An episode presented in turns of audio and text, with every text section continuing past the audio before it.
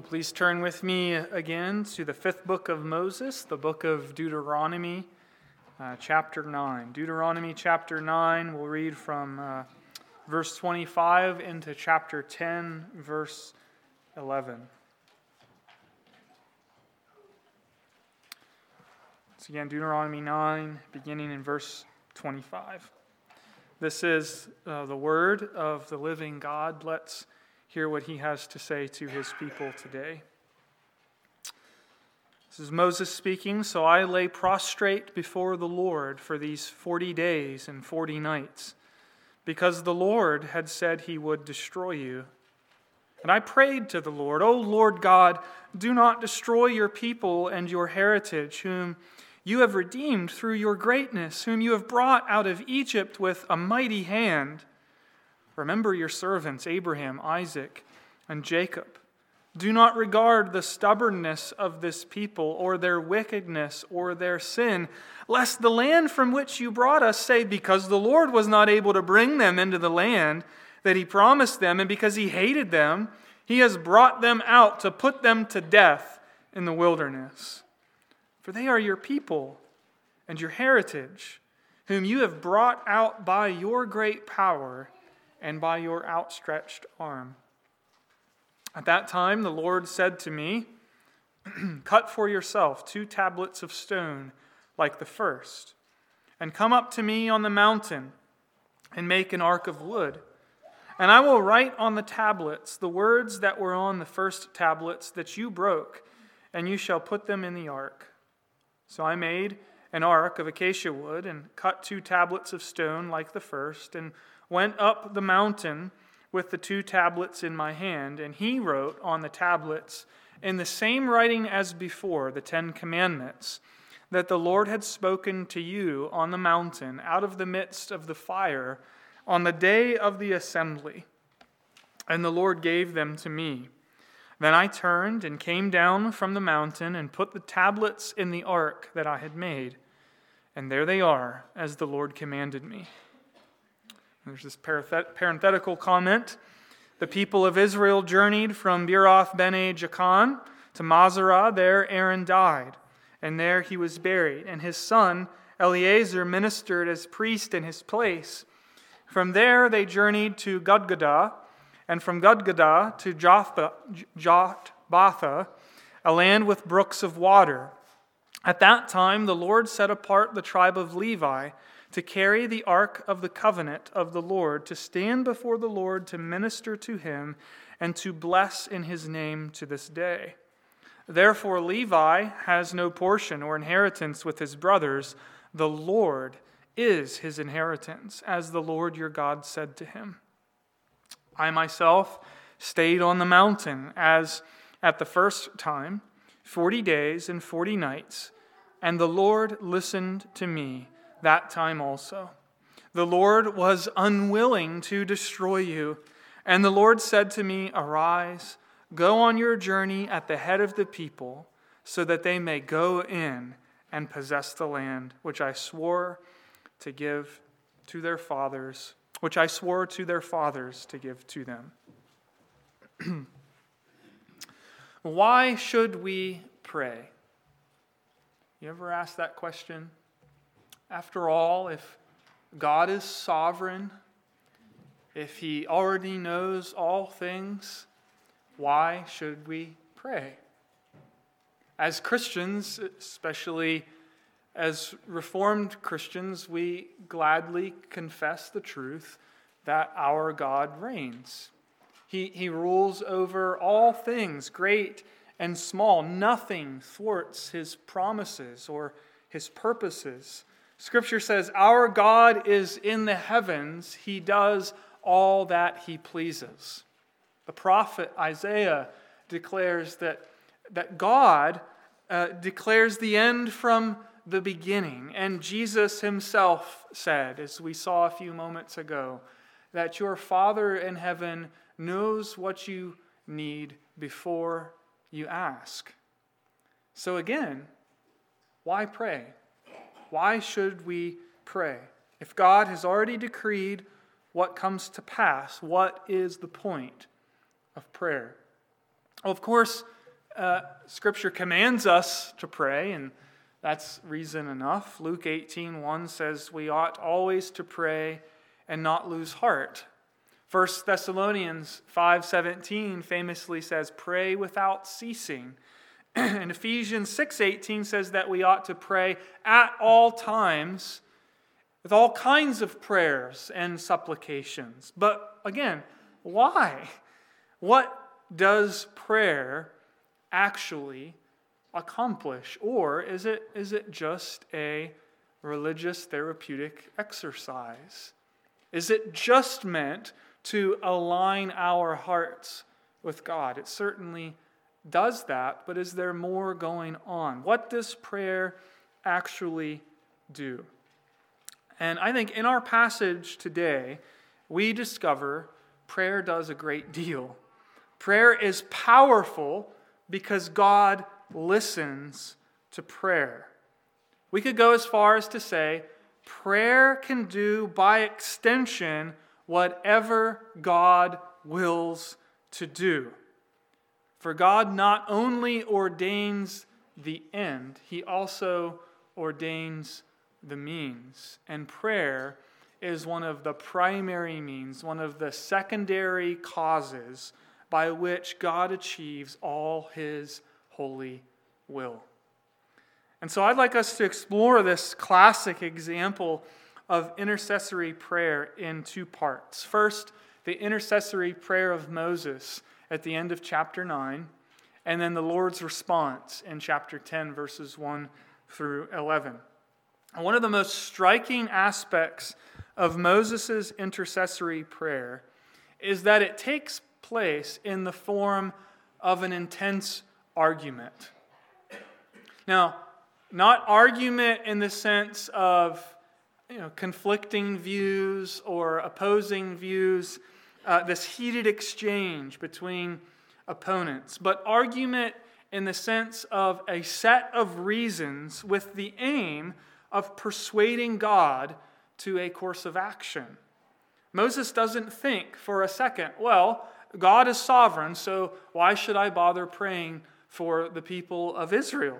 He passionately pleads a case and prays for God's people, appealing to God's purposes, to his promises, and to the glory of his own name among the nations.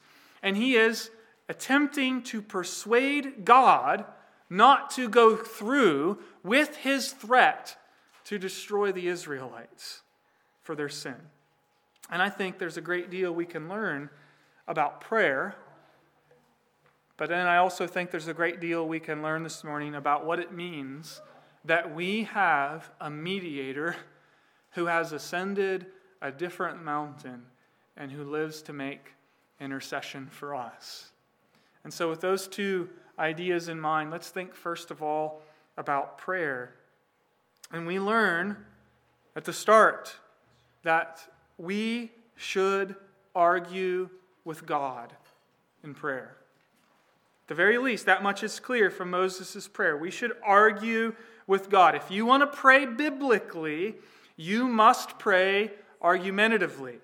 Now, that might sound surprising, maybe even a bit impious, but let's not be sanctimonious here. After all, I doubt that a single one of us here this morning has more reverence or esteem for God than the man Moses, who Hebrews says was faithful in all of God's house. Uh, or as the book of Numbers, chapter 12, verse 3 famously says, Moses was the meekest man on the face of the earth. And so perhaps our reluctance or our failure to argue with God in prayer is not, in fact, a sign of humility, but a sign of our spiritual indifference. And could it be, could it be that taking God seriously and arguing with God in prayer is actually a greater act of humility than not arguing with Him in prayer? Brothers and sisters, one of the things I'm trying to confront here is a reality that I've come up against again and again in our own Reformed communion. There is a lot of fatalism floating around in Reformed churches today that often masquerades as faith in God's sovereignty. I wonder if you've ever seen this. We, we celebrate God's sovereignty, but it is so easy for a distorted understanding of sovereignty to creep in and to produce this kind of dismissive fatalism, consigning ourselves to fate. But biblically, belief in God's sovereignty doesn't ever result in fatalism. In fact, one of the primary things a belief in God's sovereignty produces is fervent prayer, like the one we find here. If God is sovereign and listens to the prayers of his people, and those prayers really make a difference in the outworking of God's providence and plan, as we see here, then, then why, why would we ever want to neglect the privilege of prayer? You know, few people were more acquainted or better acquainted with the awesome sovereignty of God than Moses was.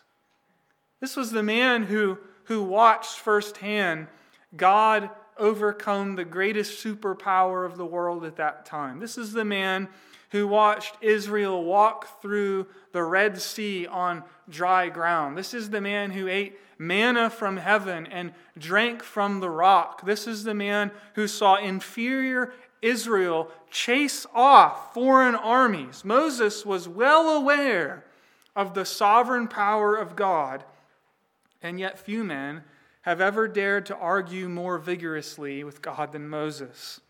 So let's take a closer look at this. Let's, let's be clear there is no lack of reverence or awe on Moses' part.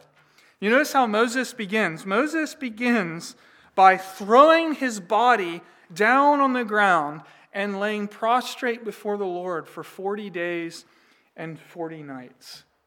I, can't, I can't even wrap my mind around that, to be honest with you. But notice what he's doing bodily. He's laying down before the Lord. And this is a reminder, among other things, that our bodies, what we do with our bodies, is significant, is an important part of our engagement with God. Throughout Scripture, we read about the, the, the postures of God's people when they are at prayer and when they are in worship. And the Bible teaches us that prayer is something that ought to engage our entire existence because we are ensouled bodies and embodied souls. That is what we are as human beings. We are a psychosomatic unity.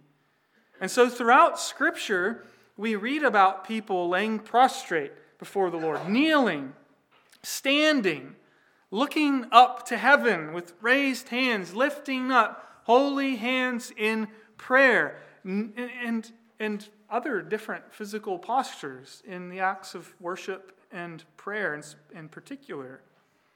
And, and each of these different postures is, is meaningful, it's significant, and it's meant to express what is going on in the heart of men and women.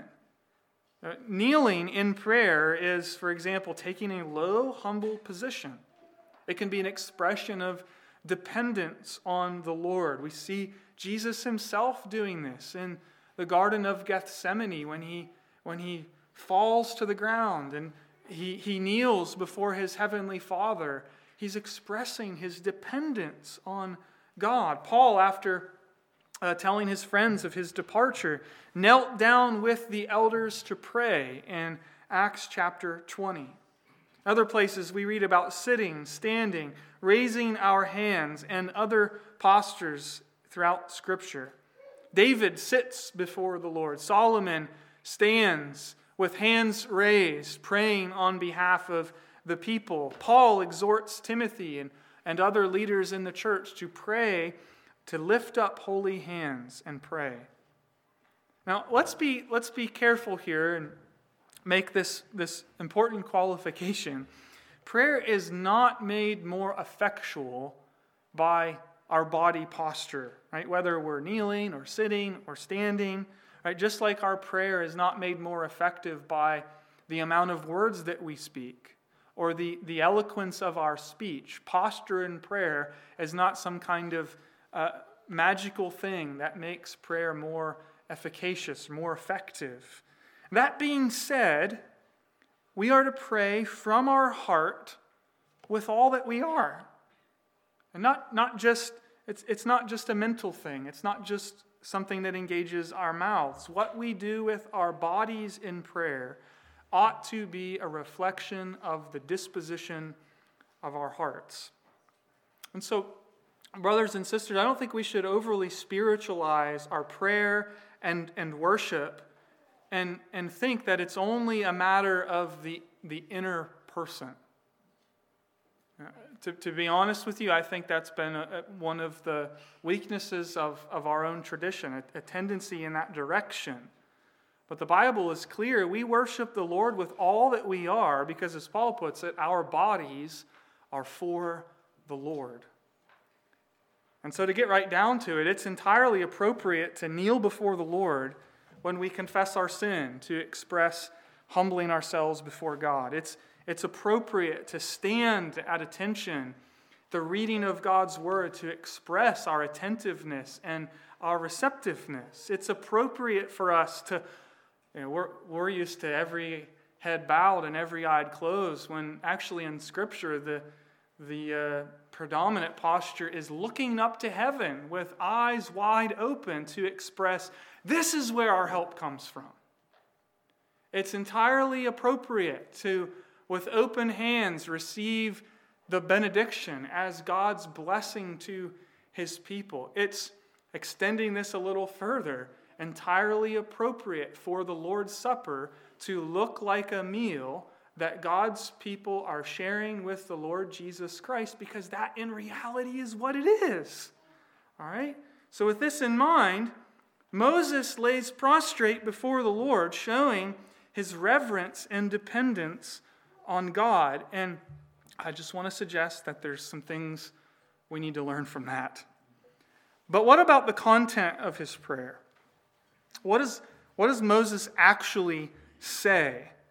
Notice that his prayer, if you distill it down, it basically contains two arguments. One looks to the past, uh, and one looks to the future. And in that sense, it's an all encompassing prayer.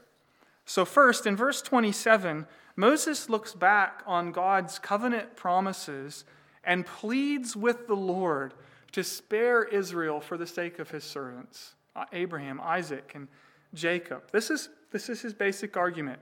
And this is a lesson for prayer to take God's promises and to pray them back to him, to plead the promises of God. Understand, prayer is not asking for anything we want willy nilly. Prayer is not a magic a rabbit's foot that we carry around as some kind of magical device to get whatever we want. As our catechism puts it, prayer is offering up to the Lord the desires of our heart for things agreeable to his will. Right? And so, this is how we should argue with God by marshaling all of God's covenant commitments and pleading his promises in prayer. Let's, let's make this really practical. Right? Some of us have children who grew up in the church, heard the gospel, and there are no signs of faith or repentance. Well, let me suggest there's no better place for us to bring the promises of God to bear than this. For God says, the promise is for you and for your children. So we, we should be bold in interceding on their behalf. We should be bold in praying this promise on behalf of our children, for we have been authorized by God's own word to pray in this way, to appeal to God on the basis of his promise, where he says, I will be. Uh, I, I will be your God. I will establish my covenant with you and your seed after you throughout all generations. Now, of course, our dispensational brothers and sisters would say, well, God, God made that promise to Abraham and his physical descendants. That doesn't, that doesn't apply to us. But Paul in Galatians 3, chapter 19, says that if you are Christ's, you are Abraham's offspring, heirs according to promise. And so we should not hesitate to claim all of God's promises, which are for you and for your kids after you. You should marshal that promise in prayer. You see, at the end of the day, Reformed theology, it is, it is inherently practical in nature when things look really bleak and dark for your kids and you feel completely helpless when you realize that they are their own person and you can't change them, you can't direct them. This is precisely when we ought to pray that God would make our prodigal sons and daughters shine like bright stars in Abraham's sky, because that is what he promised to do. This is an argument we are authorized to bring before God. It is, in fact, an act of humility to conform our prayers to God's will in this way. So we can pray with authorization from God Himself something like this God and Father of our Lord Jesus Christ, please have mercy and spare our covenant children for the sake of your servants Abraham, Isaac, and Jacob. We pray this for all of our covenant children here at Trinity. Remember your promise, which is not only for us, but for them. Do not be a God to us only, but to our children after us and to their children and their children's children. For your word tells us that our children are holy. They have been set apart for you, they belong to you. Save them, Lord, for they are yours.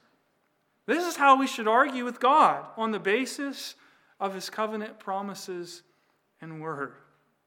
And so Moses Moses relies on God's promises in prayer. But secondly, the, the next thing I want you to see is in verse 28, he, he pleads with the Lord to spare Israel on the basis of the Lord's own reputation.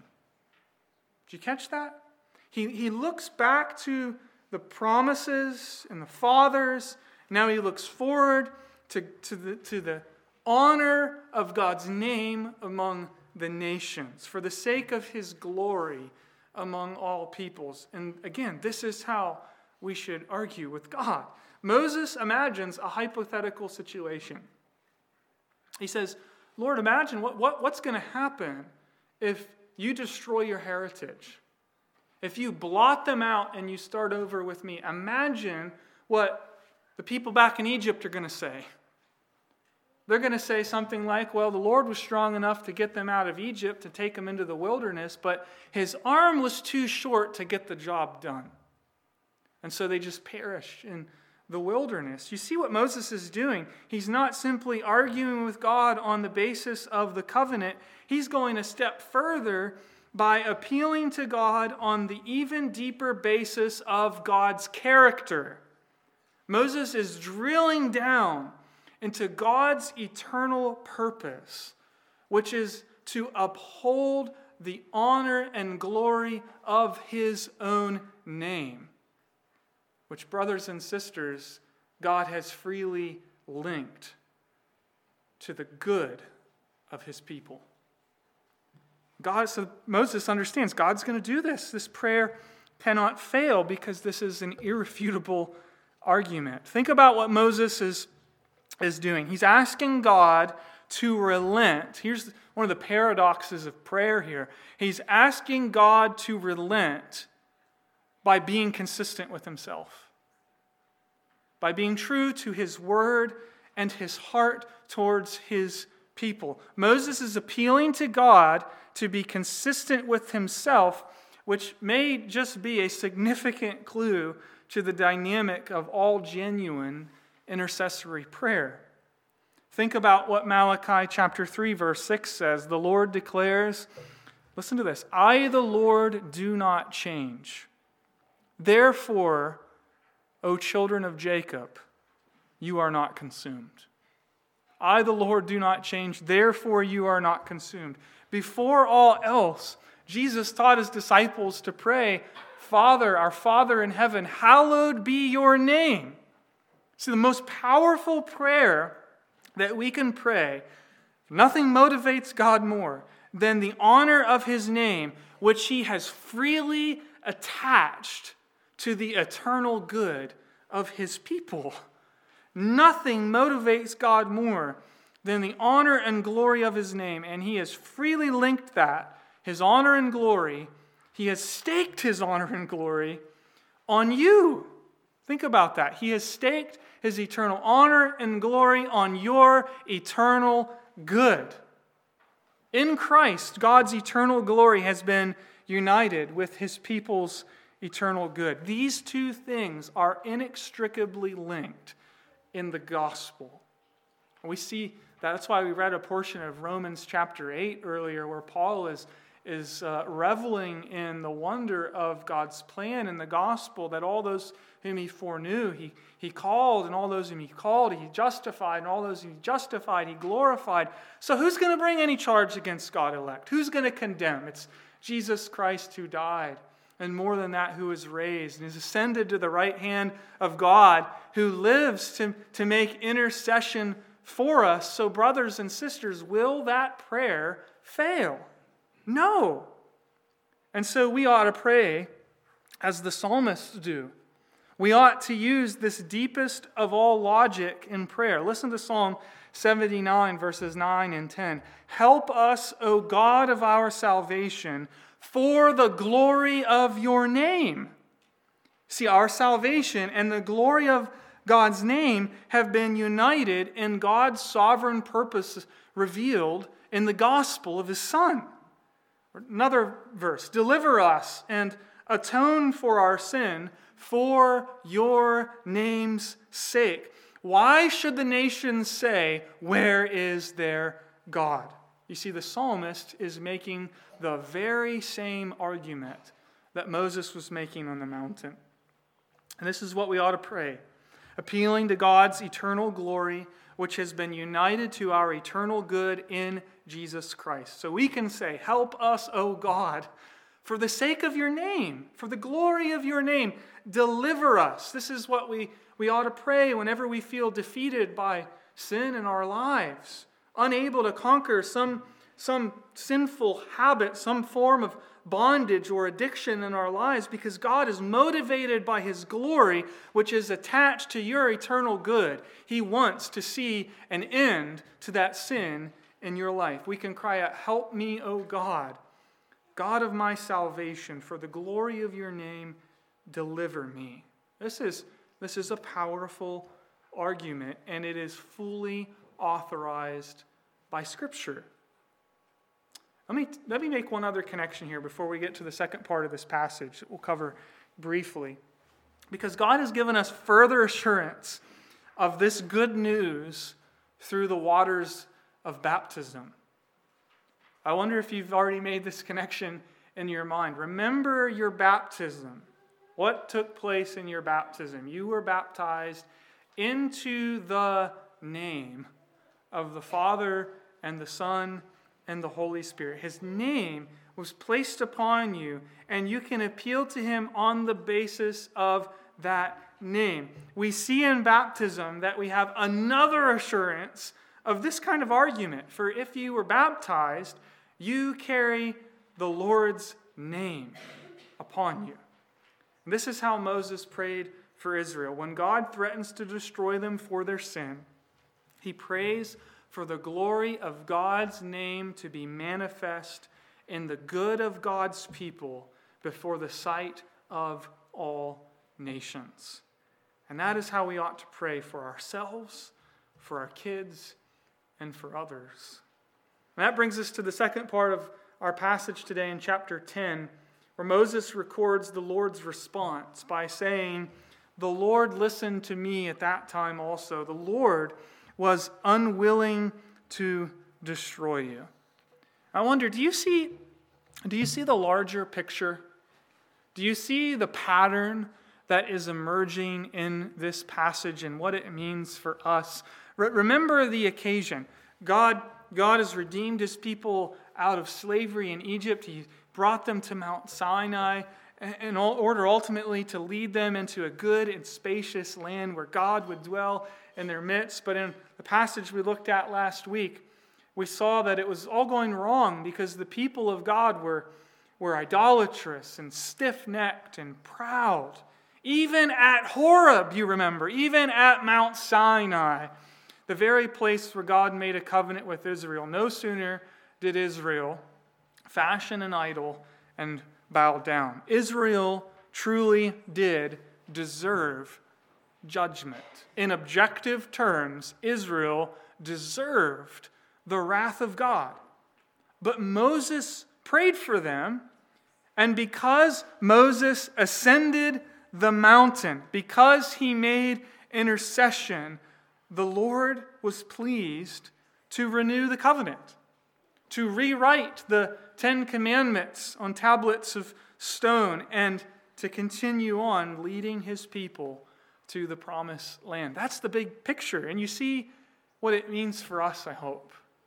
We are those who have been redeemed out of, out of sin and death. The Lord has brought us to himself. We have, we have been uh, uh, brought into an even better covenant, sealed by the blood of the Lord Jesus Christ. And yet, like we saw last week, we're just like the Israelites.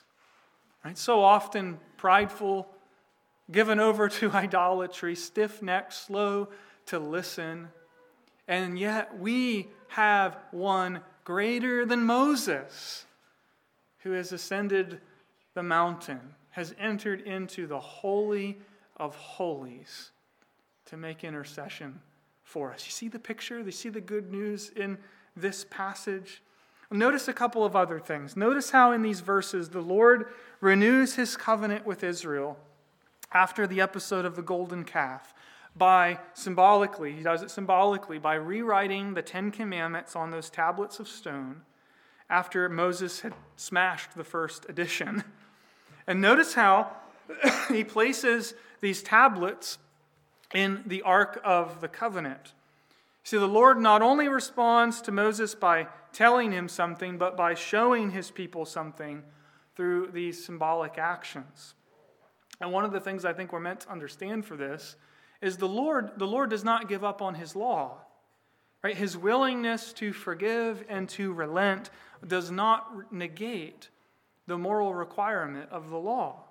The covenant is renewed and the Ten Commandments remain binding, and they are, they're literally etched in stone by the finger of God to make the point clear. And this warns us about the, the, the error of what has historically been called antinomianism. Antinomianism denies the abiding authority and significance of God's law and its applicability to the life of faith. See, God's mercy, though, is meant to lead us to repentance and call us to a life obeying God's commands. His mercy is not license to disregard the law. But then in verses 6 through 9, there's something really, I think, so extraordinary in that parenthetical passage right, that, that records uh, the people's basically a travel log on their way to the promised land. But within that, you read about Aaron's death the high priest Aaron, he dies, and his son Eleazar takes his place. And you also read about the, the sons of Levi and their ministry before the Lord. So, what, what is the point of this? What is the point of this parenthetical side note? Well, among other things, it first and foremost irrefutably shows us the grace of God. It shows us that God is gracious.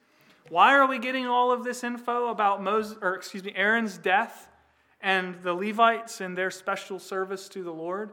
Well, remember, because Aaron's life and his place, his service as high priest, was, was brought into question. He, after all, as the spiritual leader of the people, was the one who fashioned the golden calf and instructed the people to have a festival before it and, and worship. Right? What, what do we see, though? In these verses, we see Aaron the high priest He didn't die on the spot. He continued to serve the Lord. He lived on, and Moses records his death to show God really does listen. God really is merciful. God really does answer prayers because Moses said he not only prayed for the Israelites, he also prayed for Aaron. And the Levites continued to be used by God in their service. They continued to be set apart. They continued to have the best inheritance of God's people, which was not a plot of land in Canaan, but God Himself.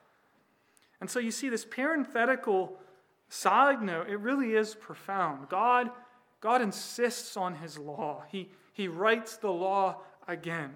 He is not relenting of any of His requirements for His redeemed people. And yet, He reminds them that He is unspeakably gracious. He still uses people when they have completely blown it. And praise God for that. He, he, still, he still gives himself to people who have given themselves to idols. And I think it's also finally instructive to, to meditate on the symbolism of the Ten Commandments and their place within the Ark of the Covenant. Now, just remember really quick here for Old Testament Israel, you find a, a number of concentric circles when it comes to designating sacred space. Okay, so start with the land of Canaan, uh, the holy land that God chose among all of the plots of land on earth to be a special place in the Old Covenant. And then within the land of Canaan, the holy city of Jerusalem. And then within the city of Jerusalem, you have the Temple Mount. And then within the temple itself, you have different graded courts of holiness. And at the very center of the temple, which really, in light of Leviticus, we should understand is the center of all reality, in the very holy of holies, what do you find? Well, you have the Ark of the Covenant with the tablets of stone, the Ten Commandments placed within them. That ought to tell us again about the the centrality and seriousness of, of God's law. Clearly, God takes his law very seriously, for he puts it at the very center of the Holy of Holies. But the Ark of, uh, of the Covenant was, was, with the law inside of it, was not the only thing at the center of reality. Uh, for Exodus 25 17, we read the Ark of the Covenant. Remember what it's called there? It's called the mercy seat which the book of Hebrews refers to as the throne of grace. So ask yourself what, what's at the very heart and center of all reality? What is at, if you, if you dug down to the core, what do you find at the center of what's real? The Bible says the mercy seat of God, the throne of grace. You know, what's, what's real? Who can we trust? What will we find when we get to the bottom of everything, what do we find at the place where the blood is sprinkled? The mercy seat. What we find, symbolized in the Ark of the Covenant, is the one who graciously gives what he demands. That's what we find. We find the one who gives what he demands. And he does so in the one who has tabernacled or templed among us in the flesh of his Son the one who has faithfully and perfectly kept the law. And this is why Hebrews can say, since we have a great high priest who has passed through the heavens, Jesus, the Son of God, let's hold fast to our confession. For we do not have a high priest who is unable to sympathize with our weaknesses, but one who, in every respect, has been tempted as we are, yet without sin. Let us then, with confidence, draw near to the throne of grace that we may receive mercy and find grace to help in time of need. Do you, do you see what the message of the scriptures is for us today, beloved? In the Lord Jesus Christ, we have a high priest who is like us in every way apart from sin, and he has fulfilled all righteousness. He has put away sin by the sacrifice of himself. And he has passed through the heavens into the very throne room of God, to the throne of grace. And that means for us today, right now, God keeps going with us because we have Jesus who lives to make intercession for us. And because of him, we can come boldly before the throne of grace and argue with God. Let's pray. Our Heavenly Father, we thank you that you have made a way of, of access for us to enter into your presence and to cast ourselves before you, pleading your promises and your goodwill to us in Jesus Christ. Lord, we pray that you would make us a, a people of prayer. Give us a, a spirit of prayer individually and congregationally. And we thank you and rejoice in this wonderful truth that in Jesus Christ we have one who has ascended the mountain for our sake and has and is and will continue to make intercession for us. And because of that, Lord, we are not destroyed. Because of that, we have life in him. And so we thank you and we pray all of these things in and through our Lord Jesus Christ. Amen.